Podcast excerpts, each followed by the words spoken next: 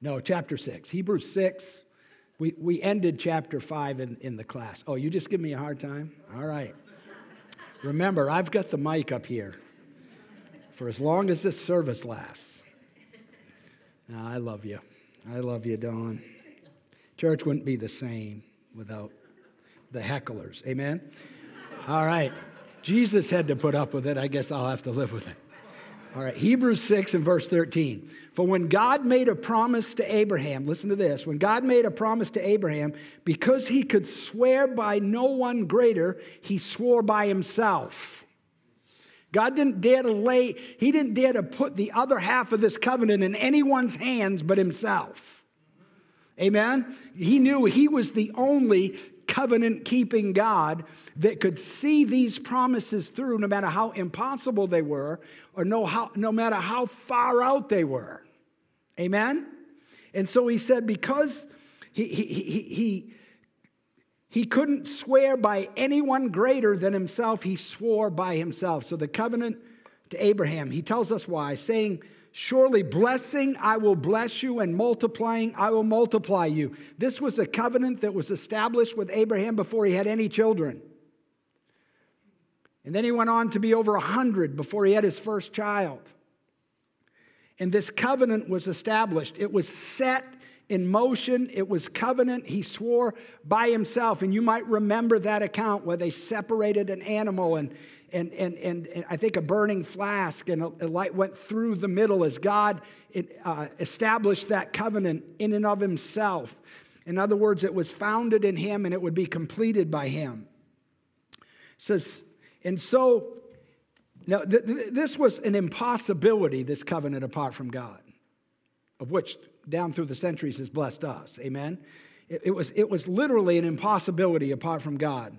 And so, verse 15 so after he had patiently endured, he obtained the promise. This is talking about Abraham. He had to take, there was some patience that was worked into him, some character that was worked into him, some substance that was worked into him to be able to inherit this promise of God and yet not begin to worship the promise over the promiser. Amen? Not begin to work, worship the promise over the one who made covenant, who cut covenant and promised him. He was, he was tested. Do you remember he was asked to offer Isaac up on the mountain? He said, Go offer your son, your only son, as a sacrifice to me. That was the test. That was one of the tests that he had. He waited, what, over 25 years for this promise to be enacted. And then when it had, God said when he was, and I, I think Isaac was probably in his early 20s. And he offered, he, he said, I want you to take him up and sacrifice. Now, you had, Isaac had to have some faith. He grew up with a dad like Abraham. He understood faith. He asked his father, he, you know, I, I, I, see the, I see the fire and I see the wood, but where's the lamb? And his father said, God will provide himself a lamb, prophetic of Jesus. But this was being acted out as a prophetic demonstration. And God's a, how many of you know God's a great multitasker? He can work in more than one life at once. He can do more than one thing at a time in our lives. Amen? And so he told him to go up, he told him to offer him as a sacrifice. And as he, as he attempted to raise the knife, Isaac let him tie him to the altar, totally trusting, totally trusting the heart of his father and the heart of God. And he raised the knife, and God said, Don't do it. Now, God had to do what Abraham didn't have to do, he had to sacrifice his son. But there was a ram caught in the thicket, and God said, Offer that instead. And then he said, Abraham, now I know I know that I'm preeminent in your life. I know that your promise is not an idol over the one who promised it. I know that the fulfillment of my promise is still in the context of my heart and my love and my covenant. And he released it. Now he says in verse 16, For men indeed swear by the greater and an oath for confirmation is for them an end of all dispute. Have you ever heard that? Well, I no, I swear. Swear to God. Swear to the, you know, men will swear to something over them when they're trying to make a point and trying to trying to make you understand that what they're saying is really true. Have you ever you ever heard that? This is what he's saying. For men indeed swear by a greater and an oath for confirmation, that is the end of all disputes, then the dispute's over. And he says, Thus, God determining to show more abundantly to the heirs of promise the immutability of his counsel. That means unchanging. His promises and the promises of God are yea and amen. They, they're unchanging. The immutability of his counsel confirmed it by an oath. Just like men look to, he confirmed it by, by an oath, by covenant that by two immutable or unchanging things in which it is impossible for God to lie, we might have a strong consolation who have fled for refuge to lay hold of the hope that's set before us. Two immutable things the fact that God never changes, it's the same yesterday, today, and forever, and that God can't lie. What else can we say that about? He said, that's what, that's what your hope needs to be rooted in. That's what your faith, amen, needs to be rooted in. That we uh, have strong consolation who have fled for refuge, fled for refuge to lay hold of the hope that's set before us. Amen. He is our refuge.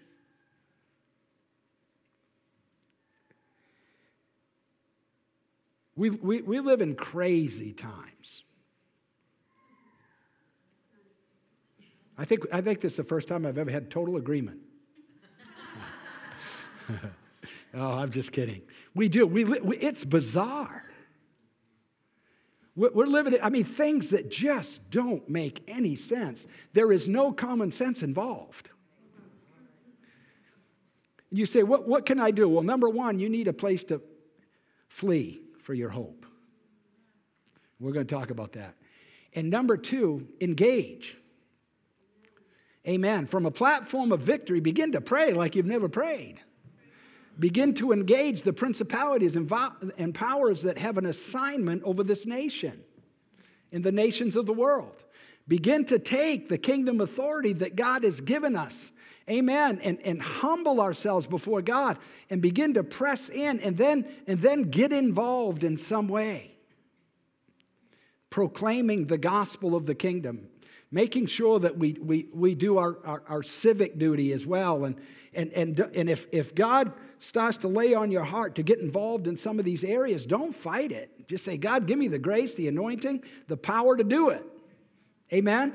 But we live in crazy times. And, and it's like the winds of deception, the winds of fear, the winds of fraud, the, the, the, winds of immorality and, and, and uh, idolatry and, and, and, and, the Jezebel spirit. I mean, it, they're just blowing rampantly throughout the country. We need an anchor. And we have an anchor.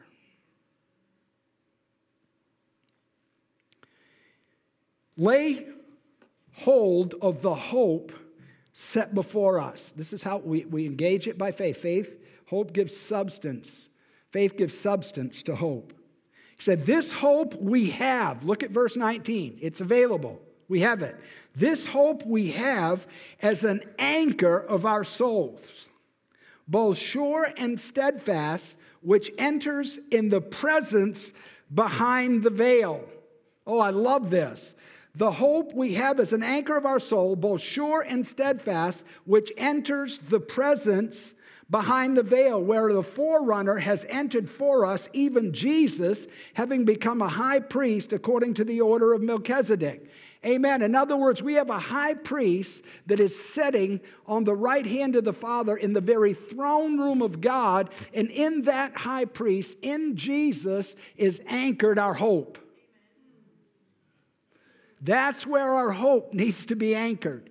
We can't look at the wind and the waves. We can't look at the cultural ups and downs. We can't look at the, the, the, the, the conditions uh, through mainstream media eyes. We can't look at, amen, there's a God that sits in heaven. His throne is in the heavens, and his kingdom rules over every other kingdom. Don't ever quit believing God. Amen. For, for uh, don't ever lose your hope. Don't ever let that anchor be removed from the very presence, the very throne room of God. Doesn't matter what happens, he doesn't change. Two immutable things. He doesn't change and he can't lie. As we get a hold of the promises of God, amen, as, as, as they begin to shape our thinking and shape our life, as it begins to stir our faith, amen, and encourage us, amen, let that anchor. Remember, there's an anchor in the very presence of God. The very heart of God, the forerunner, is entered for us, Jesus amen, having become the high priest, ministering to the heirs of salvation, ministering to you and I, there is a place that we can anchor and weather every storm. No matter how crazy it gets, no matter what you're going through, no matter what you've been through, the anchor holds. the anchor holds. Hope is being challenged and stolen today in the light of all the recent events. events. Suicide rate is at an all time high. Depression is at an all time high. Oppression is at an all time high. Hopelessness is at an all time high in our history.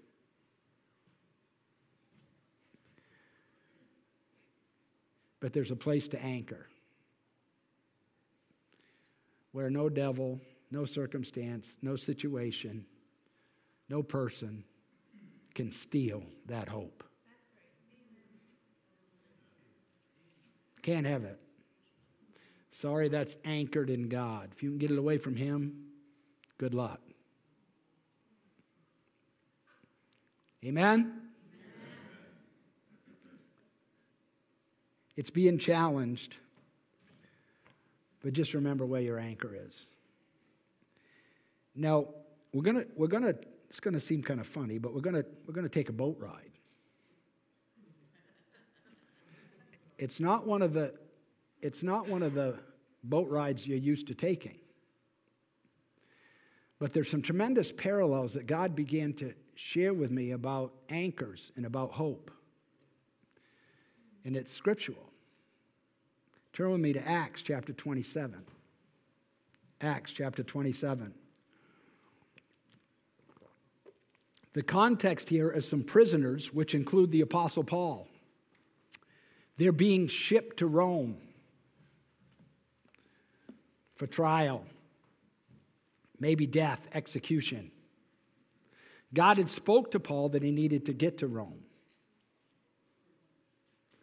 There was something that he had to do there the gospel had to be shared. So they're in their journey. They're in their journey, and things begin to go south. And we're going to pick up in verse 9 of Acts 27. It says, Now, when much time had been spent and sailing was now dangerous, because the fast was already over, Paul advised them, saying, Men, I perceive that this voyage will end in disaster and much loss, not only to the cargo and the ship, but to our lives. Now, you got you got to picture the environment that Paul's saying this. He's a prisoner. Roman guards you, have got sales, I mean, uh, uh, shipsmen there that are, that, are, that are proficient in sailing, reading the winds, knowing the charts, knowing when to sail, when not to sail, knowing the, the conditions and the strength of the boats and the vessels they're on. And so Paul, a preacher, comes up. He had a little experience in tent making. And he comes up to the captain of the ship and he comes up to the, the leader of the guards. He said, I perceive this, this trip is going to be with, with, with, great loss. We shouldn't make it. Great loss of, of, of cargo and, and men's lives. Don't sail yet.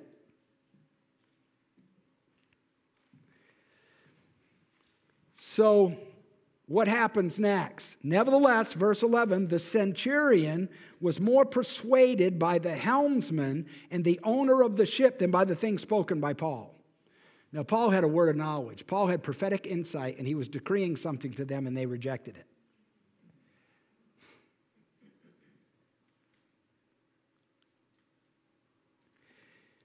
Verse 12, and because the harbor was not suitable to winter in, the, the majority advised to set sail from there if by any means they could reach Phoenix and, and, and harbor in Crete and an opening toward the southwest and the northwest and winter there. And when the south wind blew softly, supposing that they had obtained their desire, putting out to sea, they sailed close by Crete. You know, the enemy will set us up for disaster. It looked like the word, the decree that Paul had made was crazy. The wind was blowing softly, the sea was calm. They decided we need, we need to go for this. The owner of the boat said it would be fine. The shipmaster said it would be good. Winds blowing softly. But how many of you know when we reject the word of the Lord, eventually, God in His mercy will expose it. But not long after a temp, uh, temp, tempu, yeah, tempestuous, thank you, tempestuous headwind arose called Euroclydon. This guy can speak Greek and Hebrew fluently too, probably. Amen. He's great. I knew I'd pronounce it wrong, so might, you might as well hear it right. So a tempestuous wind arises. They name it, which means a bad wind. That's actually what that word means. It's, it's, it's I mean, a horrible wind. And when the ship was caught and could not head into the wind, we let her drive. They couldn't control it. There was no way to fight this wind. There was no way to keep, keep, keep their destiny. There was no way to stay focused on the direction they were going. They just had to go wherever the wind carried it. You see, when we, when we reject the word of the Lord, we get out of the word of the Lord, we reject prophetic words or, or, or, or words of wisdom, eventually we, we, we get off course. Amen. And other things begin to drive us. Amen? If, if we're not careful, we'll, we'll be driven by those winds and we begin to lose sight of the hope that's anchored within the veil. And so the ship was caught, couldn't navigate through the headwinds, and running under the, the, the shelter of an, of an island called Claudia, we, we secured the skiff with difficulty. And in verse 17, and when they had taken it on board, they used cables to undergird the ship, fearing lest they would run aground on the uh, Syrtis sands. They struck sail and they were driven again. They shorted up, did the best they could, run some cables under it, and then took off again. They knew they would get smashed up if they stayed there. And because there were exceeding tempest, uh, to- they were exceedingly tempest tossed, the next day they lightened the ship. Amen. That, that's one thing that it, it, might be good for us to do if we're being tossed in the tempest, if we're being blown around by all the wind and the waves. Is there anything in us that God wants gone? Is there anything that might smooth this ride out a little bit if we got rid of it? I'm, I'm talking maybe bitterness, maybe unforgiveness, maybe, maybe hatred, uh, maybe, you know, maybe, maybe roots that have been there or generational curses in our life. And, and God says, hey, listen, you're getting driven around in places that I'm not calling you. Let's, let's offload it.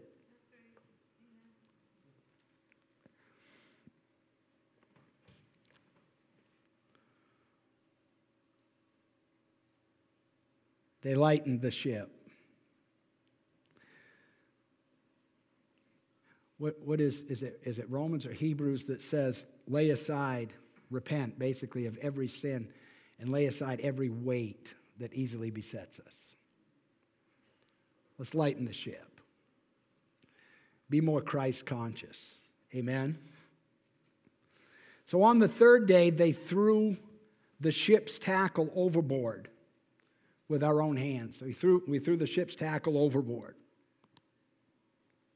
Now, when neither sun nor stars appeared for many days, and no small tempest beat on us, there's probably people hurling in the ship, hurling over the ship, getting sick. They can't eat. They can't.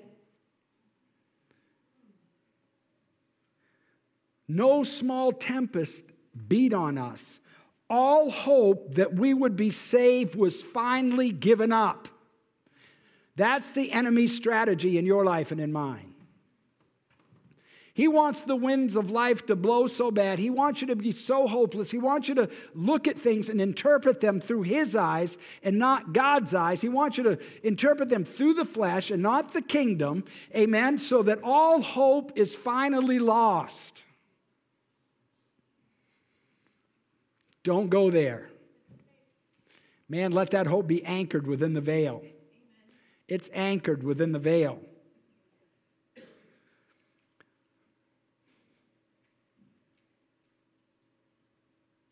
When neither sun nor stars appeared for many days. That can be depressing right there. And no small tempest beat on us. All hope that we would be saved was finally given up. Now, watch what begins to happen. But after long abstinence from food, then Paul stood up in the midst of them and said, the one that they all believed, he, he just gained some credibility. He said, This is what's going to happen. And he said, You, he said, Men, you should have listened to me and not have sailed from Crete and incurred, the, incurred this disaster and great loss and this loss. Now, I, I, don't think, if I used to read this and think Paul saying, There, you should have listened to me. Ha, ha, ha, ha. You know, if you just listened to me, you wouldn't be in this mess. But I really don't think that. I think his heart was to see them saved. And I think what he was saying is, in essence, by saying, Man, you, you, you should have listened to me. I, have got an inside track here to God. I'm listening uh, uh, from the throne room. God is speaking to me, and I'm trying to preserve and I'm trying to save your life. I care that we make it to Rome.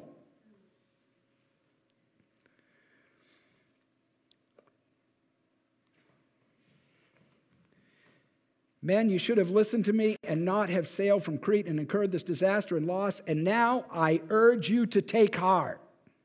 I, I don't know, but I got an idea they're listening. I mean, they're all hope's lost. They've thrown all the tackle over. I mean, the, the, the, any hope to be saved was gone. Paul says, I got some good news. I urge you to take heart, for there will be no loss of life among you, only of the ship. Nobody's going to die. Do, you know what that would have that would have sounded like to that crew? I think they were hoping he was right. They, they were trying to lay hold of any little hope that flowed from that prophetic declaration. He had heard from God and he was declaring it. He says in verse 23 This is how this word came. For there stood by me this night an angel of the God of whom I belong and whom I serve. Now, he's got a captive audience. Not faith, but fear is riddling that boat. Hopelessness.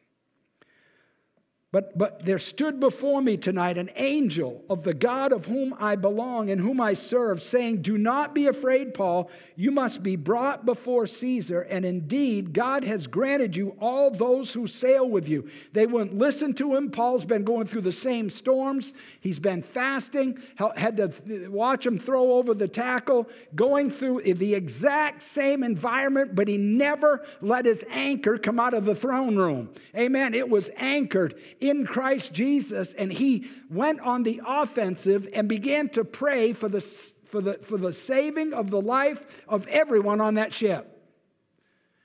Those that had him in, in bondage, those that were taking him to, to, to Caesar, those that were, those that were uh, that rejected his word, those that sailed when he said don't sail, those that, the, the ship master, the one who built the boat said go, all of them, God, he's interceding for them, he's praying for them. And he said, An angel stood by me tonight. I had an encounter with an angel, the presence of God.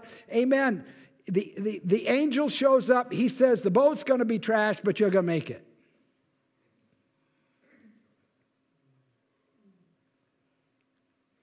I mean, I wonder how I would have been praying. I mean, would I have been thinking about anybody else on that boat? Would I be interceding? He said, I've given you everyone on this ship, which meant he was praying for them.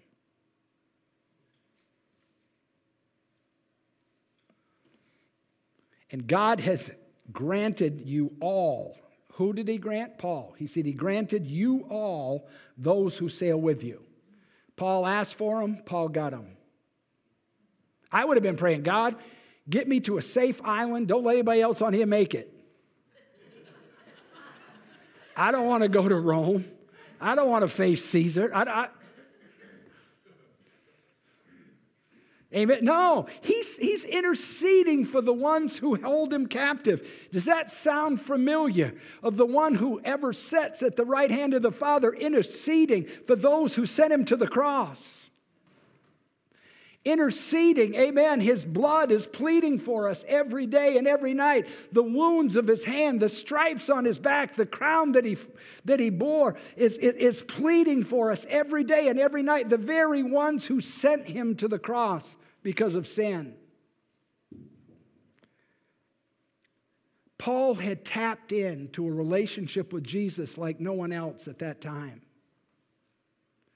That in those circumstances, in those situations, the, the test would come, the, the, the test for Paul would be how would he respond? What authority and what power would be released in his life because he was not just burdened for his own life, but everybody around him.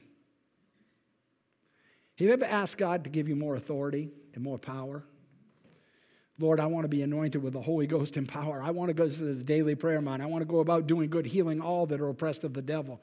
Amen. When we come to that place when it's not about us, when we're absolutely surrendered, when we say, God, I, I, I'm anchored in the throne room. This isn't about me. I've got to pray your heart. I've got to know your heart. I've got to encounter your love. I got to, I got to put on display your love. I got to care more about others than myself. I can't be in this self preservation mode. God, it's got to be all about you and it's got to be all about others. Amen. I think there's an empowering and an equipping that takes place with that kind of faith and that kind of positioning and shift in our lives that will enable us to meet the needs of others as they arise. Amen. And you say, "Well, I've tried it, but it don't work." Well, keep trying. Keep doing it. Keep believing. Keep praying. Amen. We've tasted some pretty huge miracles here, but I want more. It's not that I don't appreciate what we've seen, I just see more hurt, more pain than what we've got faith to deal with. And I don't want that. Amen. I want my hope anchored within the veil. I, I want more of God. Amen. I, I, I, remember I heard a, I think it was Pastor Pete told me he in, in cl- one of his classes or something, there was a guy traveling with, I think it was Bill Johnson, and he was sleeping. And uh, sound asleep, and the, the other guy had to get up and use the bathroom. They were in the same room. And he heard, I think it was Bill Johnson laying on the bed, Lord, I want more of you. I want more of you. In his sleep, Lord, I want more of you. I want more of you. I mean, his heart was so towards the Lord that in his sleep, there was just this constant cry and prayer God, I got to have more of you. I got to have more of you. Amen? Amen. See, uh, this is what God, this is what God wants to bring us. He wants us to be, amen, so, so entrenched in Him, His plan, His love, that in any circumstance, any test, any boat ride, any shipwreck, amen, we prevail because we're anchored within the veil.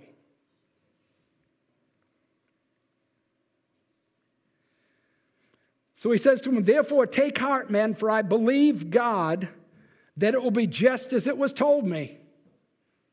Be encouraged, boys. God spoke just like I told you before and it happened. He spoke again, you're going to be all right. However, we must run aground on a certain island. However, we're going to crash. You're going to be all right. You're not going to die, but we're going to crash and we ain't going to have no way off until it's provided for us. We're, go, we're going to. But I began to see something different. When, when, we're going to look at what happened on that island. He said, however, we must run aground on a certain island. In other words, the, God had revealed that to him. God says, I got a plan for you on that island. I got a purpose for you on that island. So while you're on your way to stand before Caesar and be judged, we need some revival to break forth on some islands. And because you're anchored within the veil, and because you're speaking my heart to, these, to this crew on this ship, over 127 people, and because you're not afraid to decree it and declare it,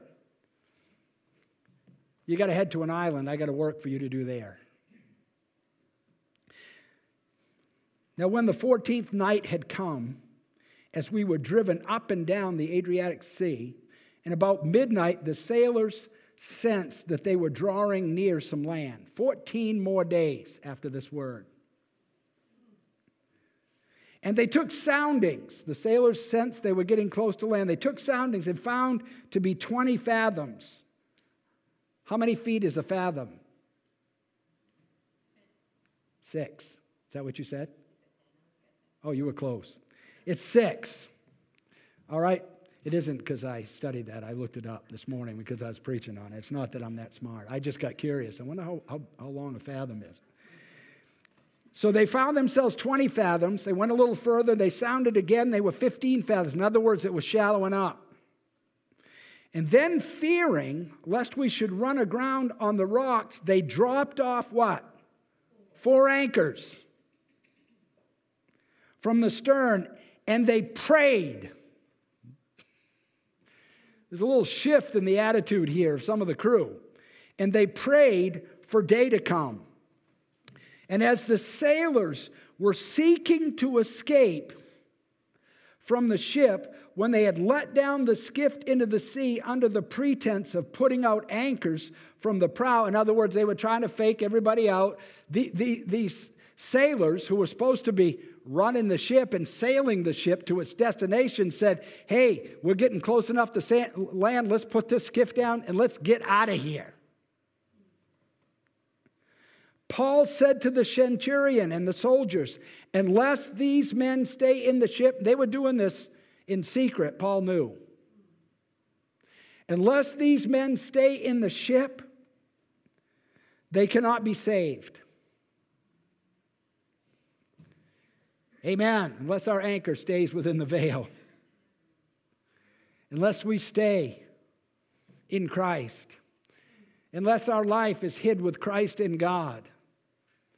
Amen. Unless these men stay on the ship, they, they, they can't be saved. Then the soldiers cut away the ropes of the skiff and they let it fall off. You know what's interesting? The first ones to obey Paul now are the soldiers the ones that are guarding him. You talk about getting favor. Hey, listen, guys, I know we're the supreme authority here. We're on a mission representing Caesar, but this guy, he's not your average bear. Everything he said, it's happened just like he said. So let's cut the ropes of that thing. Let's spare their lives. Don't let them sail away. And let's see how this plays out.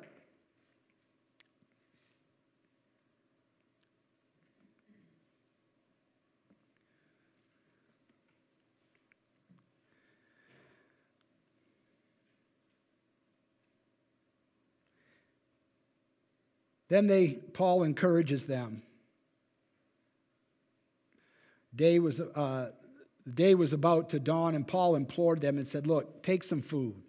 Today's the 14th day since you've, you've, wait, uh, you've, you've waited and, and continued without food and uh, without eating anything. He says, Therefore, I urge you, take some nourishment, for this is your survival. This is for your survival, since not a hair will fall from your head of any of you. Now he's telling, Look, eat. I already fasted, so you don't have to. I already got the mind of the Lord, got the heart of God. It was revealed to me. I've declared it to you. Now eat and get some nourishment. And he said these things. He took bread and he gave thanks to God in the presence of them all. And when he had broken it, he began to eat. Paul's having a communion service. He's having church on that boat. Now, it hasn't got any better. Now, who's in command of the ship? What kingdom is ruling this ship now?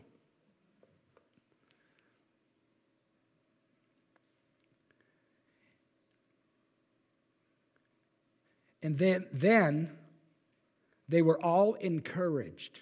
They went from absolute hopelessness, from being saved. They were all, everybody say all. They were all encouraged, and they also took food for themselves. The presence of God had so flooded that ship because of one man who prevailed to not look at the wind, to not look at the magnitude of the storm, to not look at his destiny, to not look at what lied ahead of him, to but to, to get the heart of God for everybody on that ship, to get the heart of God for the purpose of this, of this uh, trip that he was having to take, and he prevailed. And in all, we were 200, oh, I was wrong, 276 persons on the ship. Paul interceded and, and their lives were saved. So when they had eaten enough, they lightened the ship and threw out the wheat into the sea. Still having to light the ship so they don't sink, lighten the ship. And when it was day, and they did not recognize the land, when it was day, they did not recognize the land, but they observed a bay with a beach onto which they uh, planned to run the ship if possible. They didn't know where they were necessarily, but they saw that there was a beach and we might make it from there. And as they let go the what? The anchors.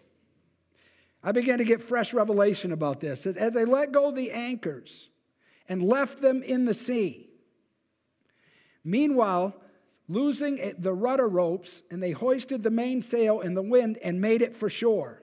You know, God wants us to let go of our fleshly anchors. He wants us to let go of those things that, that we've been anchored in for years because they've been our maybe emotional or, or, or spiritual defaults, but they haven't really worked for us. They're keeping us from really being anchored within the veil.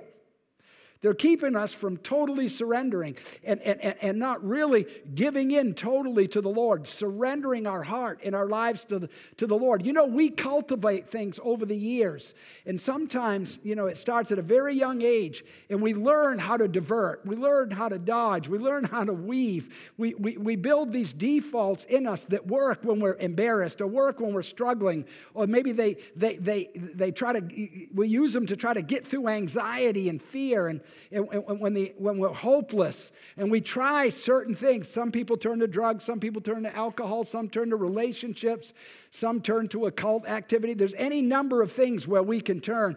And if we're not careful, we begin to anchor in those things, but they'll reach a time when those anchors are going to hinder us and hold us back from really encountering the truth and being anchored within the veil. Amen? They cut loose the anchors. Some of us need to cut loose some anchors this morning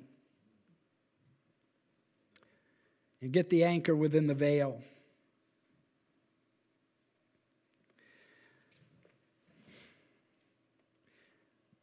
But sticking, verse 41, but sticking, but striking a place where the two, the two seas met, they ran the ship aground and the prow stuck fast and remained immovable, but the stern was being broken up by the violence of the waves. Storm hasn't let up. What did Paul say? The ship's going to be stove up. And the soldiers' plan was to kill the prisoners, lest any of them should swim away and escape. But listen to this, which would have been normal procedure by the Roman government, by the way. You didn't lose a prisoner if you were a Roman guard because that meant you were next. If they escaped under your watch, you didn't get to make it to another watch. So the soldiers planned to kill the prisoners, lest any of them should swim away and escape. It says, but the centurion, he's over the hundred, wanting to save Paul. Man, there's been a shift in some hearts. The centurion, wanting to save Paul, kept them from their purpose and commanded that those who could swim should jump overboard first and get to land, and the rest grab some boards, some, uh, some uh, on parts of the, of the ship. And so it was that they all escaped. Everybody say all. They all escaped safely to land. Paul said it. Decreed the word of the Lord. Now, this is something that if it don't happen, you get exposed pretty quick. These were life or death situations. Now, we're going to go, we'll just look at a few verses in Acts 28 in closing because I love this. It says, Now, when they had escaped, they found that they were on the island called Malta. In verse 2, and the natives showed us unusual kindness, for they kindled a fire and made us all welcome because of the rain that was falling and because of the cold. So not only were they in a terrible storm, but it, it was raining and freezing. So they built a fire, they, they huddled them in, 270 some of them. They embraced. It says, and when Paul had gathered a bundle of sticks and laid them on the fire, what's Paul doing? Helping them get firewood.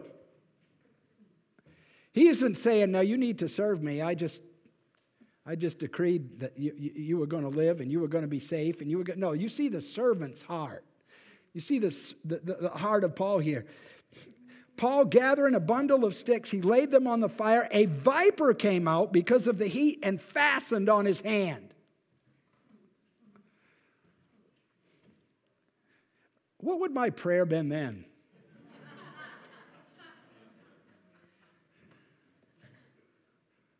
Really?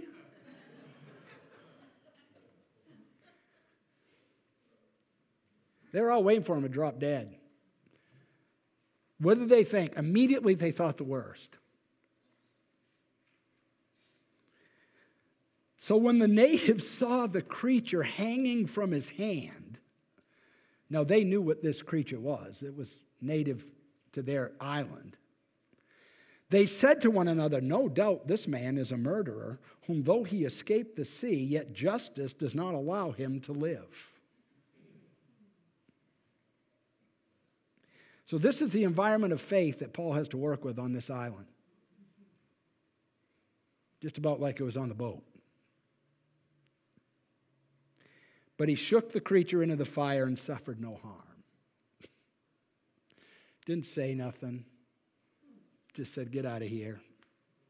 They had a little snake meat for supper. I don't know about that, but it went into the fire and it burned. However, they were expecting that he would swell up or suddenly fall down dead. Aren't you glad that God doesn't deal with you by other people's expectations? Huh? My expectations of him They were just expecting that he would just croak, suddenly fall down dead. But they looked for a long time. Every eye on him, and he's just enjoying the fire. They looked for a long time. And they saw no harm come to him. Now, watch. They changed their minds and said he was a God. You talk about flip flopping. Well, he's a murderer and, and, and, and he, he's going to die. He might escape the sea, but he ain't escaping this serpent. He's going to die. Well, now they want to worship him. He's God. In that region, So, this was the atmosphere that Paul was in. In that region, there was an estate of a leading citizen of the island whose name was Publius, who received us and entertained us courteously for three days, getting them back on their feet, warmed up, fed. And it happened when the father of Publius lay sick of a fever and dysentery, Paul went into him and prayed and laid hands on him, and he healed him. I appreciate your hospitality, buddy. Let's, let's get you healed up. So, when this was done, the rest of those on the island who had heard, do you think word like that spreads? He was, he was a pretty popular guy on that island. He said, So when the rest of the island had heard,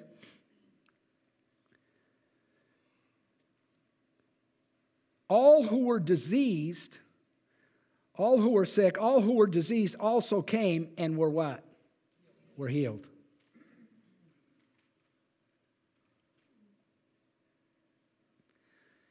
They also honored us in many ways. And when we departed, they provided us such things as were necessary. Now, I, have heard of making the best out of bad situations. But this is a kingdom thing. This, this is a God thing.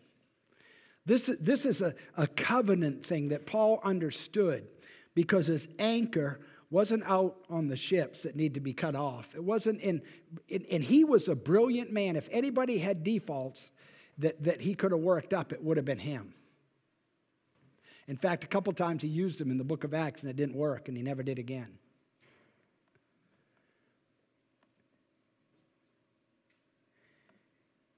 But when we're anchored within the veil, and that's where we really live. I believe that there can be a shift in our hearts. There, can be a, a, a, renewing of our minds that, like Paul, we can bring about the redemptive purposes that God has for us in our region, in our sphere of influence. We can, we can be the messenger. We can, we can be the servant that God uses to bring light and life, healing and deliverance and salvation to those around us. Amen? I've, I've been in some pretty rough water. Nothing like this. Amen. I've encountered some, some pretty rough things but nothing like this. And look how it didn't even slow God down on what he had for the people on that island, what he had for the Apostle Paul, what he wanted them on the ship to encounter.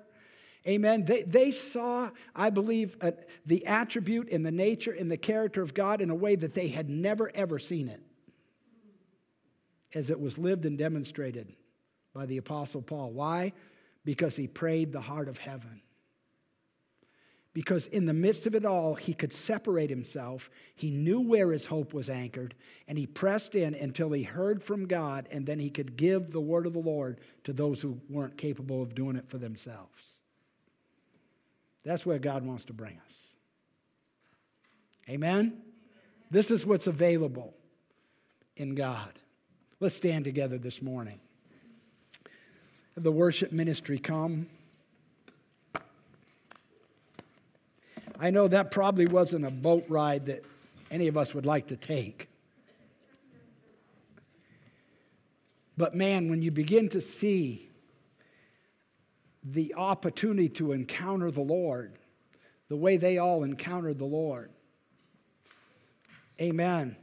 You know, it, it, you say, why, why do you keep saying that? Because some of us, you know, we, we get in things, we face things. The, the storm rages. There's things we don't understand. There's things that it's hard to navigate through.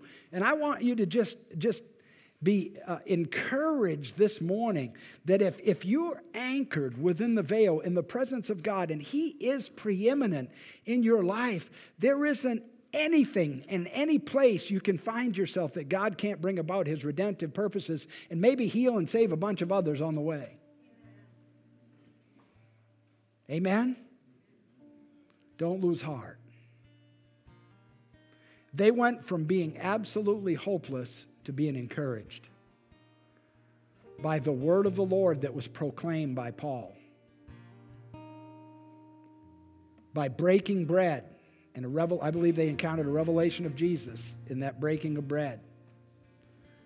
And Paul prayed, and they went from utter hopelessness to being encouraged. If you're hopeless this morning, that's where God wants to bring you. If you need encouragement in any way, if you've been believing for a loved one for a long time, or you've been, you've been maybe you're in a rough job situation, or maybe certain mandates are affecting you in a way that you don't know what your future looks like. Remember, you're anchored in the veil. God will bring about his redemptive purposes, and God will take care of you. No life will be lost. in fact, he might heal you in the journey. It might use you to minister healing and life to others. Amen? Thank you, Lord. If you want to be a candidate this morning for that kind of relationship that Paul put on display on that ship, amen, just lift your hands and hearts towards heaven. God will take us right where we are, and we will continue in that journey. Father, we just come before you today. And God, we can't help but survey the needs around us. And God, if we just look at the needs, if we just look at our culture, if we just if we just look at the political arena and, and other things, the economy and other things that are going on, God, we would all be without hope. But God, we're not going to focus on that this morning. God, we God, we are anchored within the veil. And God, we lift our vision, God, upon you.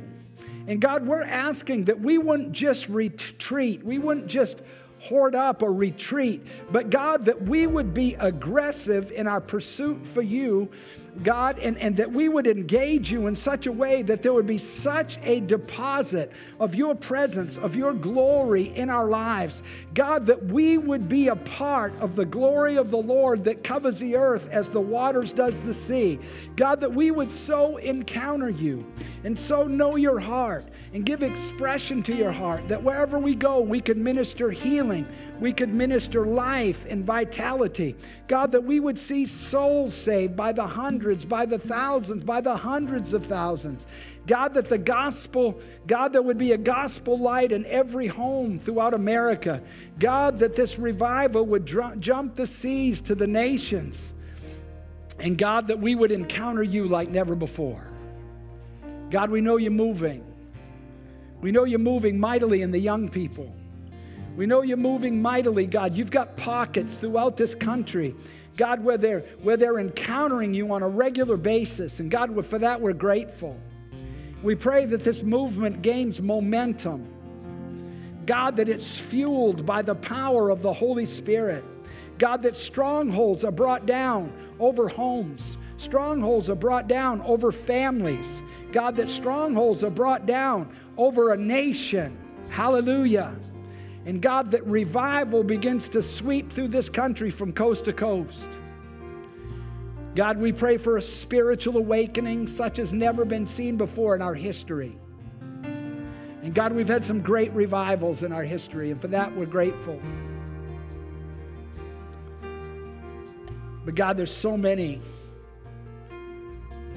that are hurting and broken, so many that are deceived. God, guide our hearts to not be bitter against flesh and blood. We're not wrestling with flesh and blood. But principalities, powers, rulers of wickedness in high places, of which you've given us effective weapons to war with. And our victory is secure. God, our hope is within the veil this morning. Our eyes are upon you. Encourage every heart here today, we pray. In the name of Jesus. Amen. Amen. Let's worship him. If you need prayer this morning, then we would be glad to pray for you for, for any reason. But if, especially if you don't know the Lord, if you've never given your heart to the Lord and you feel God drawing you this morning and you would like to know him, we would love to help you on into his kingdom. Amen. Let's worship him.